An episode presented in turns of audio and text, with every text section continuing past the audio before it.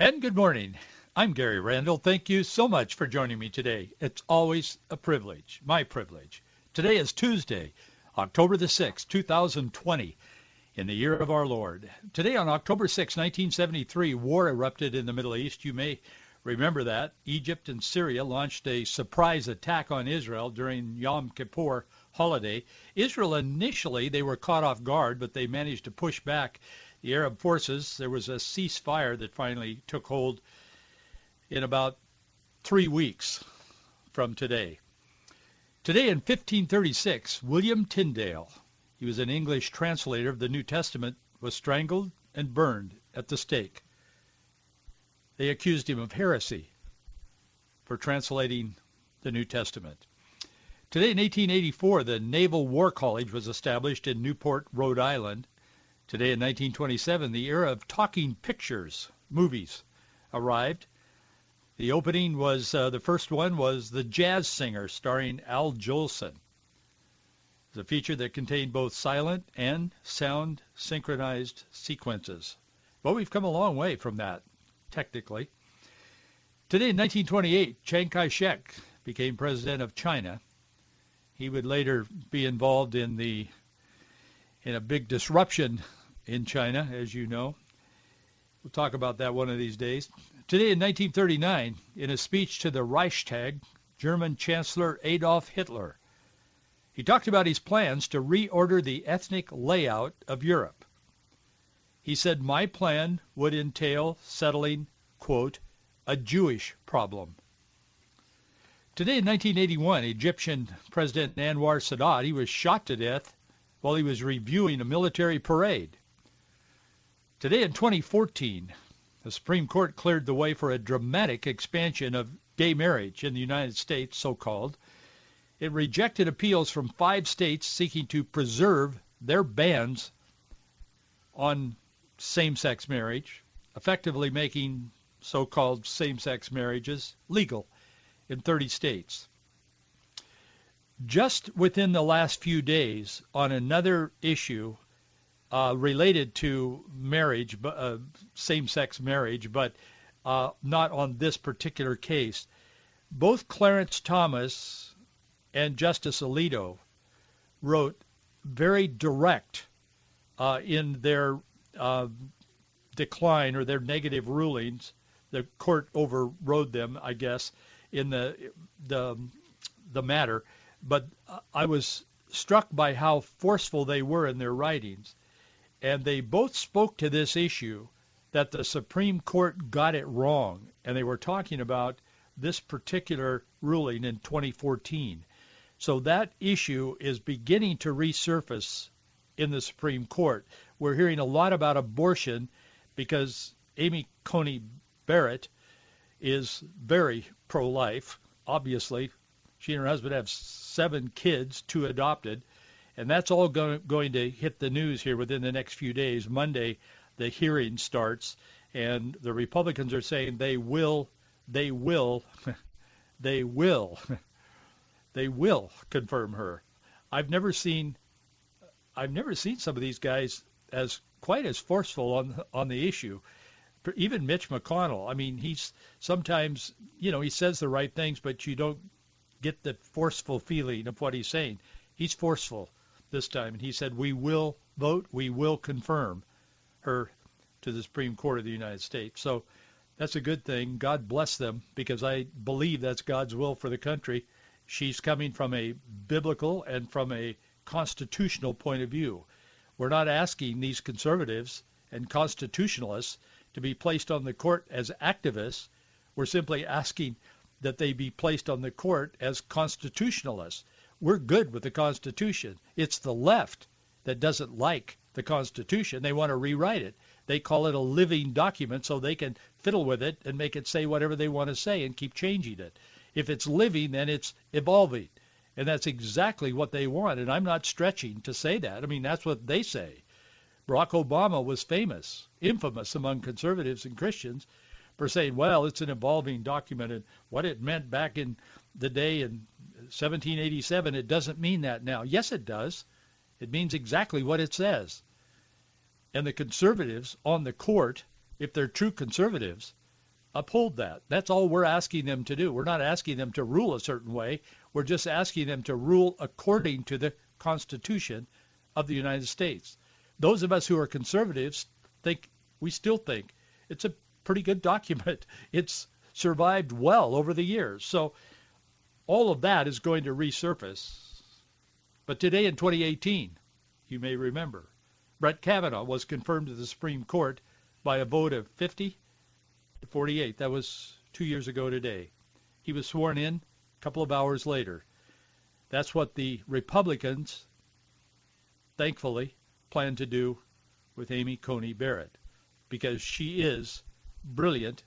She is a constitution. She is more, by virtue of all the others that are sitting on that court, she's more than qualified to serve on that court. Well, President Donald Trump is doing well. He's back home. He says he feels great. He says, I feel better than I did 20 years ago. Um, I stopped when I heard him say that. I stopped. Do I? I and I paused and I thought, do I feel better than I did 20 years ago? I don't know if I feel better, but I think I feel as good. But he's feeling good, and he said he's out there and he's positive and all of that. He said uh, he uh, he got he's got to get back to work because he was hired by the people of America to lead, and that's what he intends to do, and he's going to keep doing. Interestingly enough, though, Joe Biden was seizing the moment last night in uh, Miami. He had a NBC town hall there. Those things are so boring. I mean, if the press wasn't in the in the tub with him, I mean, really, it wouldn't merit news coverage. It really wouldn't. And I don't see how these polls are showing that that Biden is 15 points ahead, and NBC came out with a poll this week. I mentioned a poll yesterday that was showing that uh, that Trump is actually ahead nationally in a popular vote by a couple of points. And I also said that most of the polls do not reflect that. But NBC came out with a poll yesterday, and they're showing that Trump is behind like 14 or 15 points, something like that. Uh, they're oversampling Democrats. That's how they get the the result they want. Then they can say, well, it was a poll, and here's the questions we asked. But they oversample Democrats, and all of the media do that, or most all of them do that, so they can put out there and give people the sense on the left that they're winning, and people on the right the sense that they're losing, and try to tamp down the enthusiasm. I don't think it's working, but it won't be long till we'll know because we're going to take a vote and everything is going to be mixed into the pot and we'll see what comes out. But all the ballots, all of the the corruption that's going on around the ballots, and yes, there is that going on. There's evidence, multiple evidence of it. So we'll see what happens, and it's not all that far away. But Joe Biden was saying in Miami, NBC dutifully reporting every word. He said wearing a mask all the time is a patriotic responsibility. He said President Trump is responsible for contracting the coronavirus, and he says that it's embarrassing for the nation that he fell ill. He said he embarrassed the nation by getting this this virus. He said anybody who contracts the virus, I'm quoting Joe Biden last night, by essentially saying masks don't matter, social distancing doesn't matter, I think is responsible for what happens to them. He said, I'm not surprised at all that he became infected, and he said, as I as I said, I think it's my patriotic responsibility to wear a mask. Well, Trump Trump's response to that is he said, I'm a leader and leaders lead. They don't put themselves first and hide in a basement. Well, that's that pretty much sums up to for us ordinary folks out here. That pretty much sums up the narrative on this election. Trump leads, Biden clearly has some cognitive problems and clearly has been hiding in a basement for months and months and months. So we'll get to decide ultimately who should lead. We'll see. I want to thank all of you who have responded. A couple of, oh, about a week or so, a couple of weeks ago now, I mentioned to you that we were at a point where we had to, um, we really had to replace, not just upgrade, but replace our programming uh, that for our ministry. It's not the system that this sound, my voice is being brought to you today, that's another issue. It's another matter. But just the program that runs our computer program that runs our our blog, our article that goes out every day to thousands of people and handles all of the um, all of the data and stuff related to this ministry. And anyway, it was a system that we'd had for a long time, and I, I mentioned this to you. And they kept telling me, you know, Gary, it's it, it's getting outdated. You're going to have to upgrade and going to have to upgrade. And I kept saying, okay, okay. Well, finally, we got a kind of a mandate from the people, the management company that are they're located in the south. They're a big national company. I was probably and am probably the smallest client they have and probably the one lagging behind in upgrading all this stuff. But anyway, they said you have until October 15th. So that got my attention, and I thought, well, we, we're going to have to do this. And so I authorized it. I said, go ahead. And uh, we were committing to about a $5,200 uh, amount at that time. And so I just t- told all of you on the air that, hey, this is you know where we are and this is what we need, and and um, just laid it out to you. Well, I want to thank you for your response. It's been tremendous. And as of the mail that we received at our office this morning, we are over the amount that I asked for. You have given more than we ask you to give. Uh, I don't know the words to express how much I appreciate that. We've been very straight up with you in regards to our budget and our finances, and you've been straight up with us. You've stood with us, and you are standing with us. And I just I want to say thank you. We have exceeded the amount that I asked you for. The amount that it, it's exceeded by will be set aside. We'll use that for other upgrade type things. I mean, there's always that process going on. I know you understand that. So we'll just use it for that. It'll be used for that. It was designated for that, and we'll just mark that amount of money, and it'll be used for uh, future upgrades and and you know fixing certain things. I've never seen anything where an industry where things go wrong more than in technology and even in today's advanced state and uh, particularly radio. There's just a lot of little things between me and you that can go wrong, and they do. So we'll use that money for that purpose. Just be assured. But I want to thank you for that. And now don't say, okay, Gary's fine. Oh, Gary, he's he's set now. We can forget about him. Don't forget about it. That's not the budget. Every month we have a budget. And we pay our bills on time. And again, that is because of you. And some of you never miss a month and I know your name, and I know who you are, and just all of you who support us. Um, words fail me at the moment, but just consider yourself hugged. I'll give you a big hug over the air.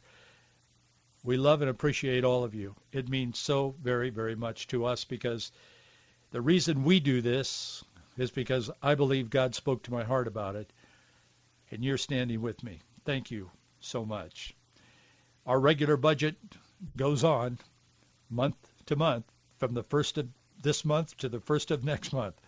So thank you for your continuing support. Our address is Box 399, Bellevue, Washington, 98009. Box 399, Bellevue, Washington, 98009. Or you can go online to faithandfreedom.us. You go to that's our website. It'll come up, and um, You'll see a tab there that says donate, and you can donate online. Again, thank you so much. Well, let's get back to why we're on the air now. But again, consider yourself hugged. That's the best way I can express my feeling and emotion at the moment. Seattle's KIRO TV7 says that Democrats in Washington state thought they'd passed a routine sex education requirement for public schools earlier this year, but they said there's been a historic backlash. Well, there has been. The resulting referendum on the November ballot, and many of you in Washington state are very aware of this because you signed that.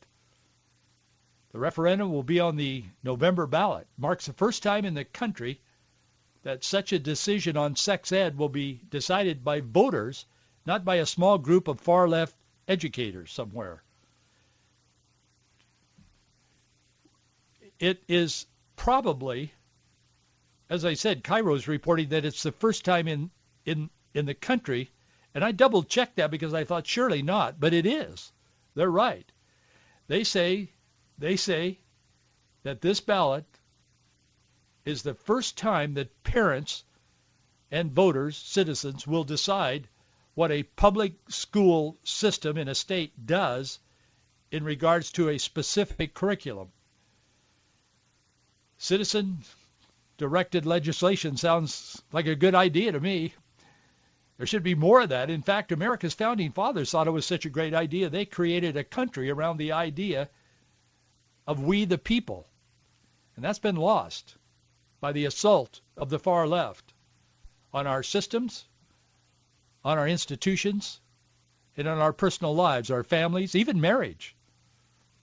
But parents across the country are more and more having to compete with public schools to decide what their children will be taught and not taught, and it's often hidden from them and they find out after the fact. The school then apologizes. I'm not very pro public education. I don't like it. And I don't like what it's doing to families, and I don't like what it's doing to children. I spent too many children uh, years as a youth pastor to not care about children, including my own and my own grandchildren and yours. Progressives are trying to dismantle America's institutions. As Barack Obama loved to say, and he said it often, to create a more perfect union. Yeah, right. A more progressive, far left, anti-God union. That's what they want. And that's what they're trying to do at any expense. There's hundreds of occasions where parents have discovered after the fact that their local public schools have been teaching their children materials that stand in stark contradiction to the parents' beliefs. They're biblical, Christian beliefs. I've talked about it on this program a number of times, and I'll continue to. We talk about it. We point it out, regardless of what state it's in. Republicans are much more than aggrieved, as the press says. The press is the press is defining Republicans as aggrieved in Washington State over this idea of this sex ed curriculum that you know fits all from K through 12th grade. We're fed up with the left trying to steal our children and using public schools as their staging area. Courtney Normand, a director of Planned Parenthood in the area of Washington state, affiliated political group in the state, is leading the campaign in support of the in of, of the sex ed bill. They're opposing the efforts to overturn it. She says she thinks this is a political partisan turnout goal rather than an intention about student safety. That's how wrong Planned Parenthood and all of that bunch on the left are when it comes to really understanding where we biblical Christians are coming from and conservatives. I think they really think it's all just about politics. With her virtue signaling on full display, she says her coalition didn't mobilize during the campaign because of Governor Inslee's stay-at-home order. She says she's dismayed that these people gathered signatures against the governor's orders. Let that soak in as the governor defies the founders of America and the First and Second Amendment and much more in our founding documents. But she's right. These aggrieved, politically pardoned people did indeed gather signatures because it's about much more than politics and partisanship. In fact, I'm sure you know this, but the people that led this effort, we didn't weren't involved in the leadership, but I talked about it on this program and urged you to sign the the um, the petitions. They submitted 264,000 signatures to Olympia it's the most gathered for a referendum to overturn an existing bill or law in the last 40 years. It was double the amount needed to make the November 3rd ballot, which it is on. About 66% of them came from churches through the efforts of churches, mostly Catholic churches, Protestants, but a lot of Protestant people got involved. The Planned Parenthood people repeatedly refer to the referendum effort as being Republican-led. That's all they know. They don't know that there's a, a moral construct among us biblical Christians that transcends political parties. So they keep saying this Republican-led, this Republican-led effort, blah, blah, blah. Well, I mean, it probably was led by a lot of Republicans, but they look at the leadership and the motives and they try to define it in political terms, but it really is not. The politics is a mere vehicle, and it always should be. This effort was actually led by Mindy Wirth. She's a tech company manager. She's a mom who lives in a Seattle suburb. She decided enough was enough. She believes parents should be involved in what their children are taught about sex and other issues as well. In fact, Wirth says we focused very heavily on getting petitions out in the mail. We started with that, and then Washington Catholic Conference made an announcement basically supporting signature gathering for Referendum 90 at churches in the parking lot. She said following the announcement, tents were set up at Catholic churches, and people would just show up, drive through, get a petition, sign it, and our signature gatherers would wear masks and sanitize the pens. Although she said we got to the point where we were kind of encouraging people to bring their own pen, then we wouldn't have to sanitize them. But this bill has got to be overturned, and thankfully, a lot of people have recognized that. Many of you who are listening to me today signed those petitions. Wirth says the curriculum has been essentially written by some unelected, unaccountable bureaucrats within our central office of the Superintendent of Public Instruction in Olympia. This law was very, very important to the Superintendent of Instruction, Chris Reykdal, so much so that Governor Inslee, in the midst of this pandemic, while students were idled at home and basically the state and the country was shut down, particularly states with far left leadership, Governor Inslee, in the midst of all of this, he took time to sign into law, this into law because it was, quote, a top priority for the state's school chief. He said that. This is a big deal to Reykdal. Earlier, several thousand people stood on the steps outside the Capitol urging him to veto the bill. They said, this is not what we want. Thousands of people. Planned Parenthood would never have allowed that. And they pulled the strings on Inslee and these others, believe me. Among those standing on the steps was Maya Espinoza, teacher and a leader in the Hispanic community. She announced she's running for superintendent of public instruction against the bill's author. This bill is anti-parent, it's anti-Christian. There's topics in the material that are covered that are very problematic to any conservative person, and particularly those of us who are people of, of faith, especially parents and grandparents. Many Christian activists groups have outlined at length the issues as this one-size-fits-all government-created sex ed for kids. Personally, I'm sick and tired of it because it's been going on for years. The material is always the same. It's always the same. At the core, Planned Parenthood, NARAL, and the LGBTQ groups, they own these so-called progressives in government who put this stuff on the captive kids in public schoolrooms. It's almost like some kind of a prison reform program. It is. I would strongly recommend to, that parents at least think seriously. Do you really want your kids educated from K through 12 and beyond by a government that is influenced unduly so by far left progressives? I know a lot of them call themselves Christians. They are not biblical Christians because God gives us the outline of what biblical Christianity looks like, and they stand for most of what biblical Christianity stands for. I don't care whether it's Joe Biden or Kamala Harris. These people are phony. They say they're Christians and they go out and they fight and they undermine and they reverse and dismantle everything that is built on the on the on the rock, on the basis, this solid rock of God's word, the Bible. So that's what we're dealing with here. This is one more example where this pops up and they never quit and there's millions of dollars available to them. They always outspend us. I'll tell you, this is a chance to kill a bill that will harm children while driving a wedge between the parent and the child in many cases and to indoctrinate children toward a secular worldview. That's why we see these kids running in the streets, smashing windows, air spraying, hating cops, throwing bombs at them and all uh, Molotov cocktails at them and all that stuff.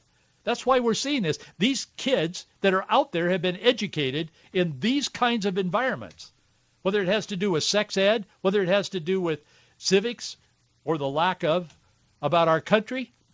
That's what's going on, and that's why we're seeing what we're seeing in our in our whole culture today. And so if you're wondering how to vote on that, let me put you your mind at ease. Reject it. It'll be on your ballot if you live in Washington state.